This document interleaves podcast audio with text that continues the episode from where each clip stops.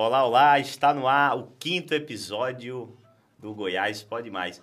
Comigo, André Rodrigues, e ele, futuro governador de Goiás, Gustavo Mendanha. Fala, Gustavo! Fala, Andrezão. Como é que tá, meu irmão? Tudo bem, cara? Tudo tranquilo, levando a vida. Jeito que Deus Que quer e bom. o rei mandou. E você? Pouco rouco. Final de semana foi o primeiro final de semana oficial aí que nós é, abrimos esse período maravilhoso, que é o período eleitoral. E hoje eu trouxe um convidado ilustre. Posso apresentar? Eu- por favor, faça as honras. Com vocês, Euler Cruvinel, vice-governador. Uma salva de palmas, tem Salvas, como? sobe palmas, diretor, pra gente, por favor. Tudo bem. Fala aí, Euler, como é que você tá, irmão? Uma alegria estar aqui com você, André, com o nosso próximo governador, Gustavo Mendanha, onde iniciamos aí nesse final de semana nossa campanha Atos de Rua, Caminhada, Carreata, aqui na região metropolitana, no entorno do Distrito Federal, levando o nome do nosso próximo governador, Gustavo Mendanha. Coisa maravilhosa. Gustavo, você tem andado por esse estado mais que o Forrest Gump, né, cara? Percorrido o estado de ponta a ponta. Eu queria que você começasse o episódio de hoje, bicho, me falando de algum personagem, alguma figura humana ou alguma história que você encontrou no meio dessas andanças, por favor. Ah, acho que são várias histórias, vários personagens. Pessoas que estão sonhando, como eu, um estado melhor. Eu posso contar aqui até porque ela me marcou muito, né? Eu visitando Sítio da Badia, sabe onde fica? Não sei, cara. Fica onde? Nordeste Goiano, próximo a Posse. E ali eu conheci a Dona Loura. Até contei já a história, acho que tem uma entrevista. O nome dela não é Loura, eu até não recordo o nome, mas Loura é porque ela diz que fala muito, e as pessoas chamam ela de Dona Loura. É por isso. Mas uma história é, de uma senhora que tem 15 filhos e que há cerca de dois anos atrás sofreu um acidente é, em um veículo, quebrou as duas pernas e que teve que vir para Goiânia para se tratar, porque lá na região não tem um hospital regional para, enfim, cuidar dela. Né? Ela teve que vir para Goiânia e ficou aqui praticamente dois meses longe da sua família. Essa é uma realidade de muitos goianos que vivem em Goiás e que, por falta de sensibilidade, por falta de saúde ser priorizada, está sofrendo muito. Eu conheci pessoas na região metropolitana do Planalto que vivem essa mesma dilema, esse mesmo dilema, né, de as pessoas terem que sofrer muito por não ter acesso a emprego, a renda e tem que sair todos os dias de madrugada para ir para o Distrito Federal para poder trabalhar. A realidade, muitas pessoas que têm deixado as suas casas, muitas inclusive tendo que mudar das suas cidades, de regiões mais carentes, né, para ir para outras regiões em busca do emprego. Conheci muitos jovens que estão sem expectativa, que deixaram as escolas e que hoje estão aí na rua. A gente precisa de mudar essa história. Então tem muita história, tem muito sentimento envolvido e uma coisa que todos nós temos, é um sonho de estado melhor e por isso eu coloquei meu nome à disposição como candidato a governador. E eu leio você, cara. Tenho conversado muito com as pessoas. Data Euler, não tem um data folha? Eu quero data Euler. Qual é a principal reclamação, a principal demanda que as pessoas levam até você nessas andanças ou por outra nessa primeira semana de campanha? Olha, o que nós temos conversado com as pessoas e temos notado é o sentimento de decepção com o que está acontecendo em Goiás. O povo goiano esperava mais desse atual governo, que acontecesse mais em prol dos goianos nos últimos quatro anos. E não aconteceu. Foram discursos em vão, que na verdade o povo goiano esperava que se realizasse mais pela saúde, pela educação, de obras estruturantes, e chegou o discurso, e o discurso não aconteceu na prática.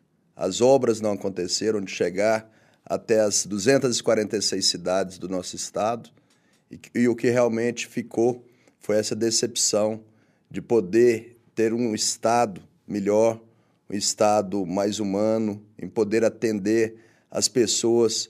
E nós vemos hoje o povo goiano passando por necessidades, passando por falta de comida no prato, por não ter o seu teto.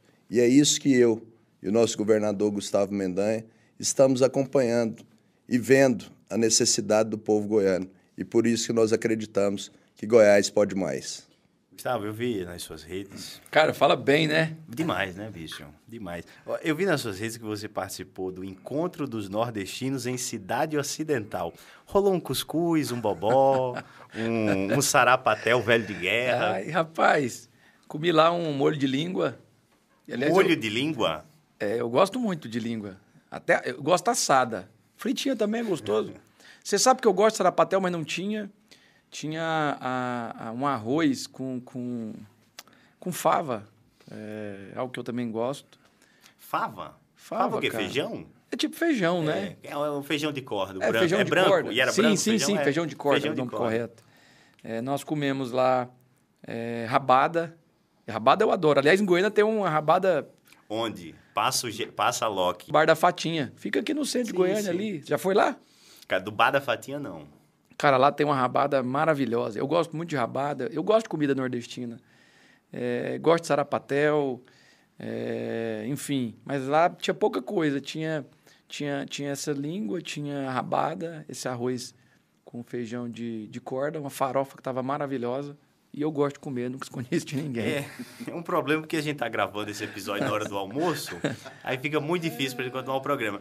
E, bicho, eu tenho um plano pra você também, é o seguinte, quando terminar a eleição, você vai, você assumir em 1 de janeiro, com quanto é, em dezembro você vai ter um pequeno espacinho na agenda e eu sugiro que você se torne guia turístico de feira em Goiás, porque toda semana você está em duas, três feiras. O que é que não pode faltar numa feira para Gustavo Mendanha? Vou ter que falar de comida de novo. Vai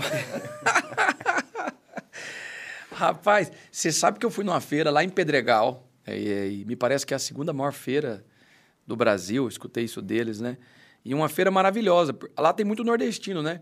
Então lá tem muita, muita coisa típica do Nordeste, né? O pastel com caldo de cana, que é algo, ou o suco de laranja, que muita gente gosta, eu também gosto de pastel. Comi lá rapadura, é, mas tinha muita coisa, cara, muita coisa do dia a dia, roupa, enfim. É, mas eu acho que na feira eu sempre gosto da- dessa parte mais da gastronomia mesmo, né? Eu gosto de feira, eu gosto de supermercado. Até no meu dia a dia, óbvio que agora eu estou muito corrido, né? Estou indo para pedir voto. Mas no meu dia a dia eu gostava de frequentar supermercado, feira.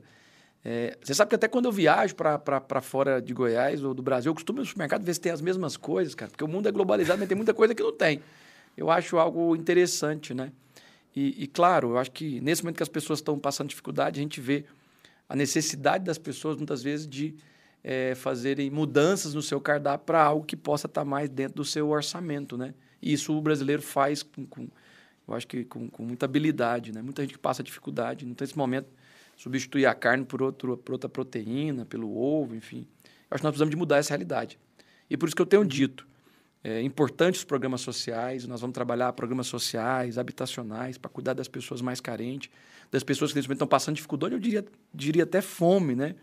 Mas é importante também a gente implantar o melhor programa social que existe, que é a política de geração de emprego e renda. E essa nós vamos implantar não só nessa região que eu tive visitando esse final de semana, eu tive na feira em Lusiânia, tive na feira em Pedregal e tive na feira em Valparaíso. Depois fui para a festa dos nordestinos lá em Cidade Ocidental, esse final de semana. Depois fui para Senador Canedo. Finalizamos a noite, eu e Euler, na missa lá em Trindade, na Igreja Matriz. E a feira é um ambiente que eu fico muito à vontade. Aliás, tem política aí que não vai conseguir sair no meio do povo, não. Eu tenho sido recebido com muito carinho. Eu quero agradecer a todos os goianos que têm nos recebido aí, sempre com abraços calorosos, né, com incentivo e dizendo que nós temos que mudar a forma que o Estado hoje é gerido. Tem feira boa em Rio Verde, Euler Cruvinel? Feira boa, que tem bom pastel também. É, já fui lá também, viu? Bom pastel. Aliás, deixa eu ma- garapa, Deixa eu, garapa. mandar, deixa eu mandar aqui uma, um abraço, se me permite, para Tatiane, que é feirante, vende peixe. E que, inclusive, ela esteve aqui participando, uma pessoa que está bem engajada na nossa campanha. Um beijo no nome da Tatiane a todos os feirantes de Rio Verde, do sudoeste do estado de Goiás. A Tatiana da Feira, o Bilu, Bilu, estão todos esposo. lá, sempre representantes nossos da feira lá, que, que caminha com o Gustavo, com o Euler, com o doutor Oswaldo na feira lá em Rio Verde. Doutor Juraci. Doutor Juraci, a turma toda lá de Rio Verde, que está junto aí com o Gustavo. E que nós comemos um pastel, tomar uma garapa, de poder ver o que é produzido também pelos pequenos produtores nas feiras, que é de vital importância também. Onde nós temos que incentivar a produção dos pequenos agricultores, de poder levar sua Agricultura alface, familiar, né, Euler? de poder, isso, através da agricultura familiar, de levar o que é produzido na sua pequena propriedade. De levar frutas, verduras, legumes, de, de uma forma geral, limão, laranja, tudo que é produzido, ovos caipira, frango, queijo que é produzido nas fazendas, e que, e que são levados nas feiras. Então, que é de vital importância para a sobrevivência desses pequenos produtores também. Então, é muito importante é, de ter essas visitas Sim. às feiras e de ter o trabalho também dos produtores rurais, da agricultura familiar, nessas feiras também que nós temos em todo o estado de Goiás. Por isso, dessa presença do Gustavo, de, é, do incentivo do Gustavo a essas feiras populares, que é de vital importância. Além das revendas de roupa, da produção de roupa, que, é, que também nós temos no nosso estado e que são levadas também em todas as feiras no estado de Goiás. E a importância da gente trabalhar com a matéria e políticas públicas voltadas né, a esses pequenos agricultores. Quando a ação de sementes, é, quando a ação de tratores para que possa arar a terra, enfim, para que eles possam de alguma forma se beneficiar. E é algo que é importante. Primeiro que você está é, é, produzindo alimento que as pessoas tanto precisam. De alguma forma também você está dando apoio para as pessoas é, que, que, que, muitas vezes não têm condição de ter acesso e que têm dificuldade. A gente tem que ajudar essas pessoas para que elas possam produzir. Estou só lembrando que em Aparecida é um negócio que eu gosto muito, eu não tenho visto o muito. O quê, cara? Cara, é, é, é, carne defumada. Em Aparecida tem muito disso. E uma coisa que eu estou sentindo falta é o bolinho de milho. Eu gosto também, não estou achando nas feiras, gente. Vamos, vamos, vamos por favor. Aí. Gente, é urgente. Feirantes de Goiás. Ou fazer programa na hora do, do, do, do dá, né? almoço, né? sem comer, vamos falar só de comida. Feirantes de Goiás providencia o bolinho de arroz. Bolinho Não, de, milho, de, milho, de, milho, O bolinho de milho para Gustavo Mendanha. E chega ao final esse programa aqui, o Masterchef de hoje. Vamos agora voltar para o Goiás. Pode mais? Pamonha, cural, bolinho de milho. Com essa sequência doeu no estômago. Pamonha, cural, bolinho de milho. Gustavo, é, você fez essa semana a tua primeira caminhada, a primeira caminhada da campanha e foi em Campinas. Foi você que decidiu o local? Tem um simbolismo por trás disso? Claro que tem. Eu sou do MDB. Eu deixei o MDB, acho que porque aprendi com Íris, aprendi com Maguito, aprendi com figuras aí é, históricas que a gente podia até perder a eleição, eu, mas a gente nunca se acovardava, a gente nunca dobrava o joelho perante as coisas que eram impostas. E hoje a gente vê que o MDB se dobrou, enfim, por isso deixei o partido. Mas começar naquela praça, Praça Joaquim Lúcio, começar em Campinas, de alguma forma, é homenagear o maior líder que o estado de Goiás já viu, que é Iris Rezende Machado. Né? Eu tive a oportunidade de homenagear o Iris em vida. É, o Iris, pouco, pouco, pouco antes, acho que pouco depois das nossas, da minha eleição, é, o Iris foi Aparecida tinha tido 98% dos votos válidos, ele estava impressionado. Aliás, foi a primeira pessoa que disse: oh, você tem que sair candidato a governador. Foi o Íris, lá em Aparecida. Eu tenho essa fala, inclusive. E ali a gente prestou uma homenagem ao Íris. Talvez você não saiba, acho que eu não falei no programa. Eu já falei que o Íris. Já é o quinto programa, né? É o nosso quinto episódio. Cara, a gente vai falando tanto, eu não sei. Bom, se eu tiver falado, vocês me não, desculpem. Mas qual, qual, foi a história? O Íris e o, e o Olinto Meirelles foram os autores da lei que conferiram o título de cidade Aparecida. Eu acho que não, já... você não falou. Não falei? Não falou. Bom, e naquele, naquele, naqueles dias, a gente estava iniciando a, o calendário um ano antes de comemoração do centenário. Então a gente fez uma homenagem muito justa a Íris, né? E ali o Íris fez isso. Então, assim, começar, começar a campanha em Goiânia, naquela praça, naquele setor, de alguma forma, é uma homenagem ao Íris, à dona Íris, a tudo que eles fizeram pelo nosso Estado. E, de, e, e foi sim uma decisão Claro que nós tomamos em conjunto, eu, eu, diferente do que homem faz, eu, eu, compartilho, mas foi uma ideia minha começar pela Praça Joaquim Luz. É, Goiânia tem uma estátua do seu fundador, desse sujeito extraordinário que foi Pedro Ludovico Teixeira, e Iris Rezende um dia, um dia ganhará uma estátua nessa cidade de Goiânia, nesse estado de Goiás, porque ele merece, não é? Merece sim, cara. Não tenha dúvida disso. Merece sim. O, o, Iris, o Iris faz por merecer o carinho das pessoas, né? E, e a gente nota que ele, por, enfim, acho que mais de 60 anos de vida pública, ele foi governador, ele foi ministro, ele ocupou postos importantes, não só no estado de Goiás, mas a nível de país. Mas eu acho que a grande lembrança que nós temos é do Íris como prefeito de Goiânia, das praças, do asfalto, daquela forma é, calorosa que ele recebia as pessoas, né? Fazia por amor. Eu acho que faz, faz falta isso na política hoje. O Íris era alguém que fazia, militava a política com amor e a nossa homenagem, a nossa em saudosa memória a Iris Rezende Machado e toda a trajetória, não só dele, da família, Dona Iris também, que é uma líder importante, a tudo que, que o Iris fez pelo goiano, mas especialmente pelo goianiense. Viva Iris! Viva Iris! Além desse simbolismo, dessa homenagem a Iris Rezende Machado, um grande líder político do nosso estado, por tudo que ele fez em Goiânia, em todo o estado de Goiás, como governador, ocupando cargos importantes a nível federal, sendo ministro, sendo senador. É muito importante essa homenagem, esse reconhecimento da nossa campanha, esse grande líder político, Iris Rezende. Mas a caminhada em si também é um fato muito importante para a nossa campanha. Gratidão, né? Gratidão à população goianiense, principalmente ali do bairro de Campinas, manifestação de apoio à candidatura de Você Gustavo sabe a Mendanha. A gente estava comentando. O povo, o povo parecia muito que era- feliz. parecia que era a última semana de campanha Parecendo já, né, cara? é, assim, a última semana de campanha, com o povo animado, eufórico, em ver Gustavo Mendanha, em poder ver o menino de Aparecida em Goiânia e a população otimista, com fé e com muita esperança em dias melhores para o povo goiano. Foi muito bonito de ver, de acompanhar esse primeiro ato de campanha junto com Gustavo Mendanha, de ver a manifestação popular poder ver que Goiás pode ter um novo líder, junto com Gustavo Mendanha, para poder atender os anseios que a população goiana espera de um de líder jovem, um líder que realmente pode fazer muito pelo nosso estado de Goiás. É, mas muitas pessoas têm, têm dito para mim do desejo de eu ser prefeito de Goiânia. E algumas até dizem, não, deixa para você candidatar em 2024.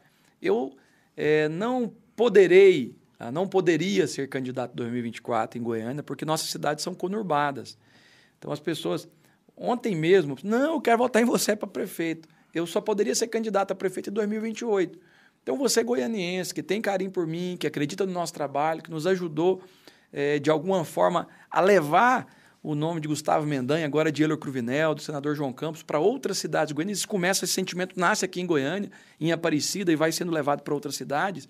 É que, de fato, né, a minha decisão em concorrer ao governo, mesmo reconhecendo o carinho, mesmo reconhecendo tudo que o goianiense tem demonstrado a mim, a gente não pode disputar as eleições municipais. Então tem muita gente, ah, não vou votar em ser governador porque eu vou votar para prefeito. Não tem jeito não, irmão. Ou é agora, ou vai então demorar. quer dizer é, que para Goiânia ter a sua administração, Vote para governador, tem que ser 51. governador 51 Gustavo Mendanha. Euler, seguinte, Euler, você e o Gustavo, vocês simbolizam dois modelos de sucesso, né? De crescimento, de prosperidade. Um é Aparecida, outro é Rio Verde. Dá para replicar o que foi feito em Aparecida, em Rio Verde e outros municípios do estado de Goiás? Com toda certeza. Eu e o Gustavo junto, eu fui criado no interior. O Gustavo nasceu em Goiânia, foi criado em Aparecida de Goiânia. Nós vimos a transformação, principalmente das duas cidades, através da industrialização, da geração de emprego. O quanto é importante ter a qualidade do emprego, a melhoria do emprego e, consequentemente, a melhoria da renda das famílias e a melhoria da qualidade de vida dessas pessoas. Então, nós vimos isso com duas cidades que são referência nessa industrialização. Aparecida de Goiânia, que era tido como uma cidade dormitório, através inicialmente da administração de Maguito Vilela e depois aí da administração de Gustavo Mendanha, que é referência a nível nacional de tudo que ele fez por Aparecida de Goiânia. Realmente hoje é uma cidade que se industrializou, saiu de 35 mil CNPJs para hoje 76 mil CNPJs ativos, que realmente fez com que a geração de empregos aumentasse. E não foi diferente em Rio Verde, que é uma cidade que é a capital do agronegócio, que industrializou a matéria-prima que é produzida lá, saiu de uma população de 100 mil habitantes há 12 anos atrás e hoje tem 250 mil habitantes. Uma cidade que cresceu muito, mas que também teve a melhoria da vida das pessoas que residem lá, que se fixaram lá. E Goiás tem novas fronteiras agrícolas, principalmente na região norte, nordeste do estado, e tenho certeza que com obras estruturantes nós temos condições de poder fazer com outras regiões, outros municípios goianos que têm a vocação agrícola, de também poderem se industrializar, poder ter a melhoria da qualidade dos empregos. Não é só gerar emprego, é poder ter a melhoria da qualidade dos Porque empregos. isso foi algo que vocês do Sudoeste experimentaram. Rio Verde, Santa Helena, Quirinópolis, Jataí, Mineiros, Para você ter ideia, meu governador, Montevidil. Montevidil, antigamente, há poucos anos atrás, onde não tinha muita tecnologia, se contratava um tratorista e pagava um salário mínimo. Hoje, com os tratores supervalorizados, que têm Tecnologia. uma tecnologia avançada, você contrata um tratorista e paga seis salários mínimos e ele ainda ganha comissão no final do ano de tudo que é produzido dentro da propriedade. Então, realmente, você melhorou a qualidade do emprego e, consequentemente, melhorou a renda familiar, melhorou a qualidade de vida da, é, daquela família. Então, com certeza, é isso que nós temos condições de poder replicar em todo o estado de Goiás com novas fronteiras agrícolas. Inclusive a qualificação profissional para essas pessoas, né, Euler? Com certeza. E é necessário ter essa qualificação profissional. Hoje, com essas máquinas super modernas, tecnificadas, que têm, através da informática, que precisam da qualificação dessas pessoas para poderem trabalhar. Então, isso é muito importante, que o que foi feito em Rio Verde, o que foi feito em Aparecida de Goiânia, pode ser feito em todo o estado de Goiás. Fixar as pessoas nos municípios, onde elas possam ter empregos através de incentivos também para que indústrias possam ir para outras cidades, para outras regiões do nosso estado e possam melhorar a qualidade do emprego, a qualidade da vida das pessoas, a renda das famílias, e é isso que eu acho que pode ser feito em todo o estado de Goiás. Por isso é importante essa junção da cidade com o campo, da região metropolitana com o interior. Cara, você teve esse fim de semana na região metropolitana do Planalto Central, não é? E recentemente a gente acompanhou uma briga, uma picuinha, bateção de cabeça desnecessária entre o governador de Goiás e o governador do DF. Algo que só quem perde com isso é o povo de Goiás, né? Qual é a mensagem que você tem levado para a região metropolitana do Planalto Central, Gustavo Mendanha? Primeira necessidade de integração. É, você tem uma região ali metropolitana que compõe municípios satélites do Distrito Federal e municípios goianos. Então você tem que ter uma integração de transporte, eu acho que de enfrentamento aos problemas que nós temos, saúde, educação, segurança. E, e eu acho que o diálogo ele é, ele é fundamental.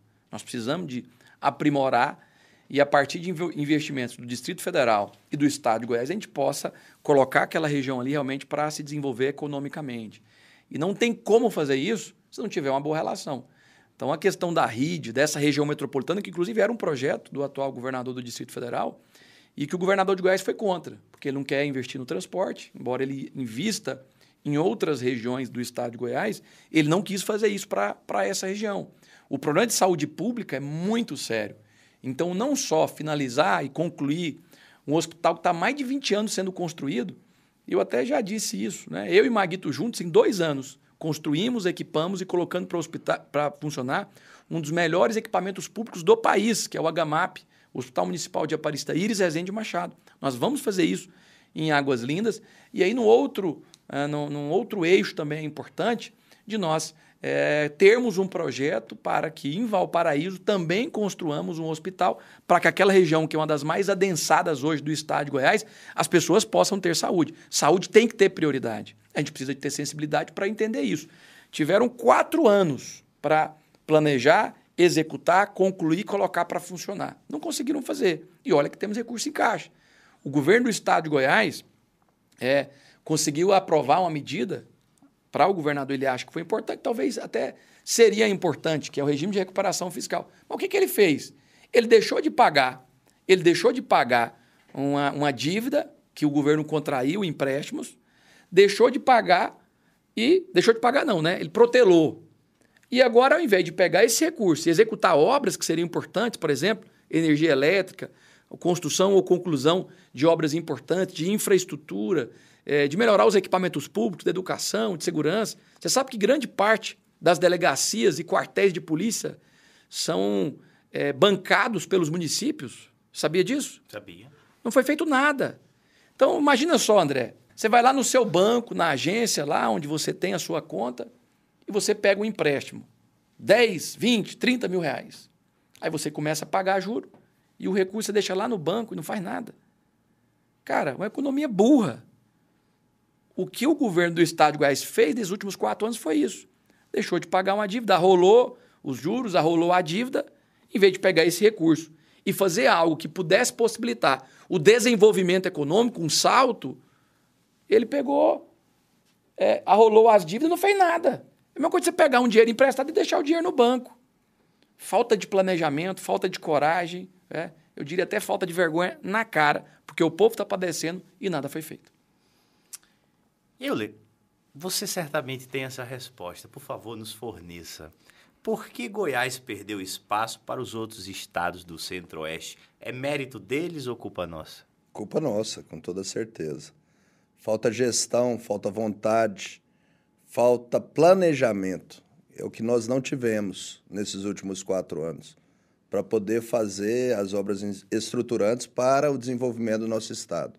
E, consequentemente, perdemos várias indústrias que poderiam estar sendo instaladas no nosso Estado por falta de incentivo, por falta de ações do governo estadual. E isso, quem sofre é o povo goiano, que falta emprego para os goianos e nós não temos desenvolvimento aqui no nosso estado e, consequentemente, outros estados ganham espaço. Estados até mais atrasados do que Goiás. Então, realmente, faltou ação, faltou planejamento, faltou vontade do atual governo em poder realmente fazer mais por Goiás e, consequentemente, pelos goianos. É, perdemos protagonismo. Né? Deixamos de investir em setores importantes para que Goiás pudesse se desenvolver. Estou falando de qualificação profissional, estou falando de é, energia, elétrica. energia elétrica. Rapaz, o Estado não fez nada. Esse cara ficou quatro anos criticando, ora elogiando. Foi até garoto propaganda, mas agora, nas vésperas da eleição, ele voltou a criticar. Em quatro anos não fez nada. Por que, que ele não pegou parte desse recurso que está parado no caixa do Estado e não construiu linhas de transmissão para melhorar a distribui distribuição de energia do Estado? Nós deixamos de receber indústria, deixamos de ampliar a, a, as produções aí no mundo, no mundo do agronegócio por falta de energia. E agora, volta às eleições e ele volta a criticar. Teve quatro anos para fazer alguma coisa, meu irmão. Quatro anos não fez nada ficou sentado à cadeira o tempo todo criticando o ex-governador. Aliás, olha, eu disse isso e fiz essa afirmação alguns dias atrás, numa live que eu sempre faço é, em minha casa. Eu disse: olha, tem alguma coisa estranha aí. Prefeitos do PSDB, da cozinha do ex-governador Marconi Perillo, declarando apoio para o Caiado. Aquilo me chamou a atenção. E aí eu disse: olha, estou achando que tem um pacto aí, um acordo, até que Alguns depois vieram me rebater, por isso eu não vou citar mais nome, me criticando. Depois, agora está vindo, né? O toma lá da cá. Agora está vindo as contrapartidas de figuras próximas ao governador atual, o governador Caiado, que estão declinando o apoio a o senador Marconi Perillo. Estou falando de prefeitos do União Brasil, estou falando de líderes que é, deixaram a base do Marconi e estão voltando a apoiar sem ter é, nenhum prejuízo. Gustavo, mas por que você está falando isso? O governador ele é democrático. Gente, quando eu estava visitando municípios, enviavam recados para o prefeito, se vereador me receber, ia perder, ia perder recurso. Teve cidade de prefe... prefeitura, são poucas que me apoiam, de prefeitos que me apoiam, ou prefeita, que é o caso da Edjane, que perderam recurso porque vieram me apoiar. E agora estão liberados para apoiar Marconi Perillo. Olha, tem mosca nesse angu aí, tem alguma coisa estranha. Essas pessoas que ficaram por muito tempo juntas, se separaram por um período e agora estão amigos novamente. Quer saber o que que você, eleitor, vai me falar disso? E coincidentemente pararam os ataques. Um não ataca mais o outro. Marconi não fala de Caiado, Caiado não fala de Marconi. Coincidência, Coincidência. né? Justamente Estranhamente. Mas você tocou num ponto crucial, importante, Gustavo, que é a nossa capacidade energética. Na sabatina de hoje, você participou semana passada, o entrevistado de hoje foi o senhor governador da sabatina de O Popular, e quando indagado sobre a questão energética no estado de Goiás, ele colocou toda a culpa na Enel. Sabe? Não, nós não atraímos novas indústrias, empresas por culpa da Enel, sabe? Nós não construímos mais casas por culpa da Enel. Pelo visto, o governador conhece o problema, mas foi incapaz de resolvê-lo. Como é, como é que dá jeito na questão da energia em Goiás? Porque o Estado precisa avançar, precisa progredir, é, Gustavo Mendes. Eu acho que primeiro a gente, eu já disse isso, eu alguns, alguns dias atrás eu estive, acho que mais de mês, na verdade, eu estive na Câmara de Goiânia. Eu disse que nós deveríamos criar o Oscar da política goiana. E olha, por mérito, vamos falar a verdade.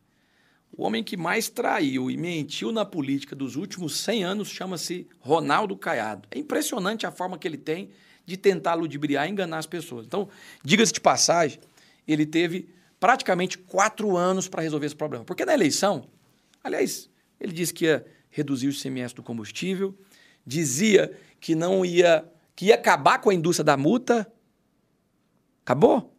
Reduziu o ICMS do combustível e ele disse que ia tomar providências com relação a Enel. Por que, que ele teve quatro anos para fazer algo e não fez nada? E agora, nas vésperas das eleições, ele volta a criticar a Enel. Meu amigo, tem que fazer alguma coisa. Não fez nada. Quatro anos para poder é, ir até, enfim, usar da, da, dos mecanismos para poder impor multas pesadas, impor infrações, até se for o caso, ir no governo federal para que revesse essa concessão não fez nada. Aliás, ele ficou um tempão sem falar nada. E agora, nas vésperas, ele foi garoto propaganda, viu? Depois pega, podia até passar essa vinhetinha aqui, dele falando bem da Enel, dizendo que a Enel tinha resolvido os problemas. Como um problema de energia elétrica, um problema sério, o que aconteceu? A pandemia prorrogou um pouco o problema sério que nós íamos enfrentar, e ele sabia disso. Só que ele só não sabia que, antes das eleições, porque você sabe que ele juntou com Dória, né? Lá sim, de São Paulo, sim. e fez aquela treta contra o presidente. E ela achava que isso ia demorar mais tempo. O problema da energia voltou a bater na porta dos goianos. Daqui a pouco vai, vai virar, como é que chama? Os apagões, a falta de energia para ampliação de produção nas indústrias, para ampliação, é, os pivôs que estão aí parados, ou alguns que têm que é, bancar a energia a partir do combustível, aumentando o custo da produção. Ele não fez nada. Agora, faltando poucos dias para as eleições, ele está dizendo que o problema é da Enel. Por que, que ele não fez alguma coisa? Ô, governador, você que está sentado na cadeira, cara. Agora ele quer culpar o presidente da FIEG. Gente, ele teve quatro anos para fazer alguma coisa, não fez nada. É fácil resolver o problema. O problema é que ele não quis fazer nada. Ele passou quatro anos brigando com o Ibanês, brigando com o vice-governador, traindo a confiança do povo, traindo os líderes que ajudaram ele. Ficou quatro anos. Podia ter planejado, podia ter investido e podia ter resolvido o problema. E é isso que nós faremos. Nós vamos investir, vamos construir as linhas de transmissões, vamos resolver esse problema da energia que é sério. As pessoas não estão vendo, mas daqui a pouco não é só as indústrias que não vão poder ampliar a sua produção. Não é só o produtor rural que não vai conseguir mais a outorga para poder é, ampliar ou ter um novo pivô. É o povo lá na casa que vai começar a ficar cinco horas sem energia, sete horas sem energia. Eu tive esses dias em Formosa uma empresa que gerou 80 emprego direto, teve que comprar um gerador de energia para colocar a sua empresa para funcionar. Como é que vai ter competitividade? Como é que a gente vai falar de industrialização? Amigo, o estado de Goiás perdeu competitividade e, diga-se de passagem, a gente era o segundo em competitividade da região no, no, no Brasil Central e hoje somos o quarto. Gustavo, de forma simples, rolar pelota para ti em três pontos. Porque a nossa vocação, a vocação do Estado de Goiás é produzir, mas em três pontos como reindustrializar Goiás, como atrair é, grandes, grandes indústrias do Brasil e de fora para o nosso estado. André, primeiro vamos falar da energia. Nós temos um projeto para que nós possamos resolver de vez o problema da energia. Construção de 800 quilômetros de linhas de transmissão. Nós precisamos de melhorar essa transmissão. Segundo, é, reformar ah, 20 subestações que estão precárias e que não conseguem mais receber a energia que é produzida. E, claro, olha, nós precisamos de reformar mais de 20 subestações que estão no estado precário, que não conseguem mais cumprir a sua finalidade e construir mais 12. Gustavo, mas tem recurso? Tem. Nós temos recurso em caixa, cerca de 2 bilhões de reais seriam suficientes para que nós possamos, de vez, resolver o problema da falta de energia elétrica no estado de Goiás. Esse governador teve a oportunidade, não fez porque não deu conta. Precisamos de trabalhar a qualificação profissional e a requalificação. Nós precisamos de entender que se nós não prepararmos, capacitarmos as pessoas, não adianta querer industrializar aquilo que o Euler disse. Até no agronegócio, nós precisamos de qualificar as pessoas para ocupar esses postos de trabalho e melhorar a infraestrutura urbana. Manutenção. Aliás, semana passada, o governo do estado de Goiás foi campeão de matérias negativas, né?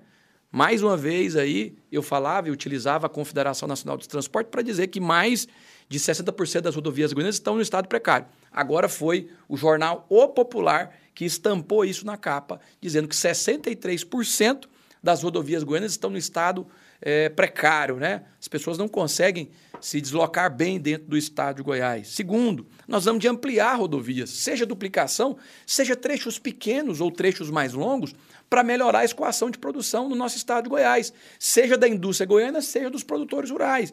Essas três coisas vai possibilitar, sim, para que nós possamos, seja receber investimento de indústrias, seja ampliar a produção do agronegócio no nosso estado de Goiás.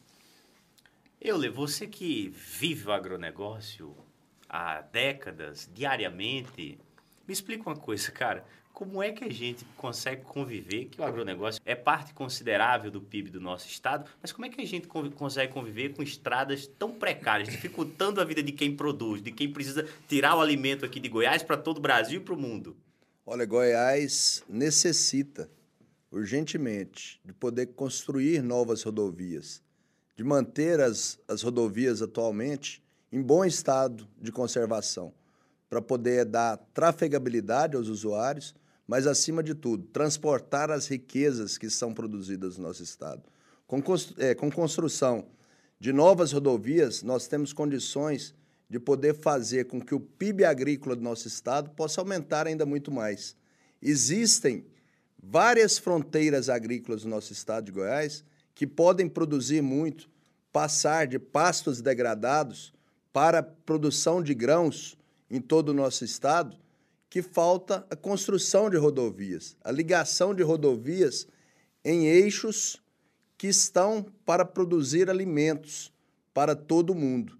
E aqui no nosso estado de Goiás nós temos regiões como o Vale do Araguaia, região norte do nosso estado, também no sudoeste, no oeste goiano, que através de construção de novas rodovias nós temos várias propriedades, terras que têm aptidão para produção de grãos e que tem condições de poder produzir e que faltam ter esse asfaltamento para que possa ter condições de ter trafegabilidade, de levar os insumos para que o produtor rural possa produzir nessas propriedades. Então, é de vital importância poder ter obras de infraestrutura, obras rodoviárias, para que nós tenhamos condições de aumentar a produção do agronegócio goiano aqui no nosso estado. E isso tenho certeza está no planejamento, está no plano de governo aqui de Gustavo Mendes. Só aproveitando a pergunta com relação à infraestrutura, que é o nosso é, programa de parceria de investimento, onde o empresário ele vai poder investir, seja na construção ou manutenção da rodovia,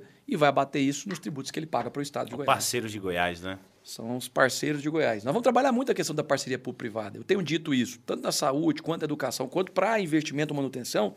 A gente pode sim aproveitar, eu acho que a boa vontade do empresário goiano em colaborar com o Estado, podendo estabelecer parcerias que sejam importantes para resolver os problemas das pessoas do nosso Estado. Gustavo, ainda no seu plano de gestão, você fala eh, em fornecer crédito àqueles que querem abrir sua empresa, ampliar o seu negócio. Como é que o, o Estado, o governo do Estado, vai fornecer crédito para os pequenos empresários, para os médios empresários também, eh, sem esbarrar na burocracia. Como é que vai fazer, como é que você vai fazer esse dinheiro chegar até o empreendedor? Você sabe que eu fui talvez um, um dos políticos do Brasil que mais é, utilizou a tecnologia. E eu falo, falo isso com, com, muito prazer. Né? Se tem uma coisa que eu idealizei pessoalmente, acreditando até contra alguns, alguns é, parceiros da gestão naquele momento em Aparecida, que foi essa questão de investir em tecnologia. Isso é, é válido para tudo. Não é? Ah, e a tecnologia não é, não é o fim, é o meio para poder facilitar, para diminuir a burocracia, para facilitar o acesso das pessoas a dados, a transparência, essa questão da governança digital, que é o que eu acredito muito. Por isso nós temos aí um foco em tornar o nosso Estado um Estado inteligente. As pessoas podem perguntar, Gustavo, mas o que é um Estado inteligente? Que as pessoas não entendem. Bom, é utilizar tudo aquilo que nós tenhamos condições para facilitar a vida das pessoas, seja tecnologia ou não os moldais, por exemplo, para melhorar o transporte, a questão dos corredores verdes nos grandes centros, a questão uh, do vídeo monitoramento com inteligência artificial para ajudar a reduzir a criminalidade, otimizando o recurso. E nesse caso específico, a gente pode utilizar a inteligência artificial, a gente pode utilizar a tecnologia para facilitar o acesso das pessoas a, a, a microcréditos. Então, enfim, hoje você precisa de passar por análise, não sei o quê. Bom, você cria um BI onde a pessoa precisa de a, tal item, tal item, tal item, ela precisa de corresponder para poder ter o acesso ao crédito. Se aquilo, a pessoa passou por aquele crivo, ela já tem que ter acesso. Em Goiás, não. Você tem lá pouquíssimas pessoas que aprovam essas linhas de crédito. O que tem acontecido pela burocracia? As pessoas se cansam de ficar esperando e não têm acesso a essa linha. Só os grandes que têm conseguido acesso a essas linhas de crédito. Mas quem precisa de fato e quem gera mais trabalho para as pessoas são os pequenos comércios, são os pequenos agricultores. A gente precisa, claro, de cuidar dos grandes, porque são importantes nesse ecossistema do estado de Goiás, mas os pequenos também têm que ter vez e nós vamos estar colaborando. Não só com linhas de crédito, mas através de parcerias também. Por exemplo, com o Sebrae, a gente poder qualificar essas pessoas. Aliás, nós temos nosso plano de governo inserir a educação financeira, olha como isso é importante, para as nossas crianças, para os nossos jovens, né? A partir daí a gente conseguir, claro, no futuro muito breve, todas as pessoas entender um pouco de economia e, e claro, isso no fim de tudo vai trazer mais riqueza para o nosso estado. Cara, Goiás você, pode é, mais. Goiás pode mais, não tenha dúvida disso. E merece mais, né? Pode e merece mais. Oh. Cara, você tem experiência no negócio, já tocou dezenas de obras e as concluiu, você há de saber nos explicar. Porque é o seguinte, eu fico sinceramente embasbacado quando eu vejo uma obra atrasada e contemplo todo o poder financeiro e de execução do Estado. Porque o Estado tem um poder financeiro gigantesco, um poder de execução é, extraordinário. Como é que Goiás passa 20 anos numa obra de um hospital? Por que isso? Isso é o quê? Incompetência? É devaneio? É o quê? É, é, é, é, falta de capacidade, eu acho que é falta de priorizar. Eu acho que o Estado tem bons técnicos, inclusive concursados, né? e que muitas vezes são deixados de escanteio para algumas pessoas que chegam, bom, e que não têm muita visão estratégica daquilo que precisa ser feito. Acho que prova é o que nós fizemos em Aparecida. Eu já disse aqui do Hospital HMAP, uma obra que inicia com o Maguito e é concluída comigo, né? e dizer aqui também como o Maguito foi importante para a cidade, no sentido de planejar. Eu participei disso como vereador e como secretário. Mas eu acho que é isso, né? Nós precisamos de ter cronogramas. Nós precisamos de, assim como a empresa privada faz, a gente precisa de ter metas. E muitas das vezes não tem. As pessoas começam a obra e aí tem outro problema de, de, de governos como esse que está aí, né? Ah, não vou concluir essa obra porque foi o anterior que começou. Ah, não vou... É, é, infelizmente, essa prática antiga, arcaica, né, dessa política tradicional, ela faz com que o Estado fique parado como ficou. E aí, no caso específico do atual governador, eu já fiz alguns elogios a ele público. Né? Eu acho que ele era um bom parlamentar de oposição. Então, como deputado e como senador, ele, é, até pela eloquência, né? o Caiado tem quase a minha idade de, de vida pública. O Caiado podia ser meu pai, cara. Eu acho que eu sou, eu sou mais jovem, inclusive, que alguns filhos dele. O problema é que ele, ele, ele aprendeu a fazer essa política mesquinha, entendeu? Então, eu acho que o Estado parou muito em função disso. E por isso, não só a gente fala em renovar, mas mais do que renovar, Euler, é inovar na política. É pensar diferente, pensar fora desse quadradinho que muitos políticos pensam. E por isso nós pedimos aí o apoio e o voto para vocês. Voto 51. Euler Cruvinel, como o governo do Estado pode auxiliar o produtor a produzir mais, a produzir melhor? Olha, já falamos aqui das obras de infraestrutura que é importantíssima para o produtor rural produzir mais, ter um incremento no PIB do estado através do agronegócio, através dessas obras estruturantes, através de condições de aumentar a capacidade energética do nosso estado, como disse aqui Gustavo Mendanha, que é fundamental também. Nós temos várias propriedades hoje que não têm energia elétrica, que, que, que são tocadas através de gerador elétrico, que tem que ser alimentados através de óleo diesel. Então, realmente, hoje é uma deficiência muito grande a questão da energia elétrica em todo o estado de Goiás para a produção industrial ou que seja através da produção de matéria-prima nas propriedades rurais que nós temos. E também através é, da implementação de novas indústrias e também da ampliação das indústrias já existentes. Nós temos várias indústrias aí que querem crescer e não tem energia elétrica para poder aumentar a sua capacidade de produção e, consequentemente, a geração de empregos. Então, realmente, através de ações do governo do estado, nós teremos condições de poder aumentar a produção rural no nosso estado de Goiás, aumentar a produção de empregos no nosso estado através do agronegócio, que é muito importante, porque, nós temos um estado que tem a vocação agrícola, o dom de produzir alimentos consequentemente, fazer com que nós tenhamos condições de diminuir o custo da produção e, consequentemente, diminuir o preço do alimento, que é de fundamental importância também para o povo goiano. Então, com obras estruturantes, nós vamos fazer com que tenhamos a diminuição do custo da produção e, consequentemente, ter condições do produtor rural ter é, a lucratividade e também reduzir o preço do alimento no prato do cidadão goiano. Então, é isso que nós teremos condições, através do Estado inteligente, de implantar no nosso estado de Goiás. Gustavo, chegamos ao fim. Nosso quinto episódio de Goiás Pode Mais, infelizmente, porque o papo estava ótimo. Obrigado, viu, cara? Cara, cada vez mais enriquecedor. Agradecer você, André, por ter aceitado o convite da gente poder ter esse bate-bola. Hoje aqui com a figura que você viu que não foi escolhida à toa. Né? O Euler representa o setor produtivo, o agronegócio, tem experiência política, vem de uma região pujante, uma região que eu acho que tem muito a ensinar, assim como a Aparecida de Goiânia. Muito bom ter você, meu. Tamo junto. Obrigado, tamo junto. Goiás Valeu. pode mais. Valeu, viu, Euler? Valeu demais. Muito bom estar aqui junto com o Gustavo Mendanha, falando um pouco do nosso estado, o que nós planejamos, o que Goiás pode oferecer para os goianos. Muito bom pensar Goiás, sonhar com Goiás e ver que Goiás pode mais. Tamo junto. Sem dúvida, até porque a gente precisa reaprender a sonhar, né, meu amigo? Olha, esse foi o quinto episódio do Goiás Pode Mais. Até a próxima. Fiquem com Deus, viu?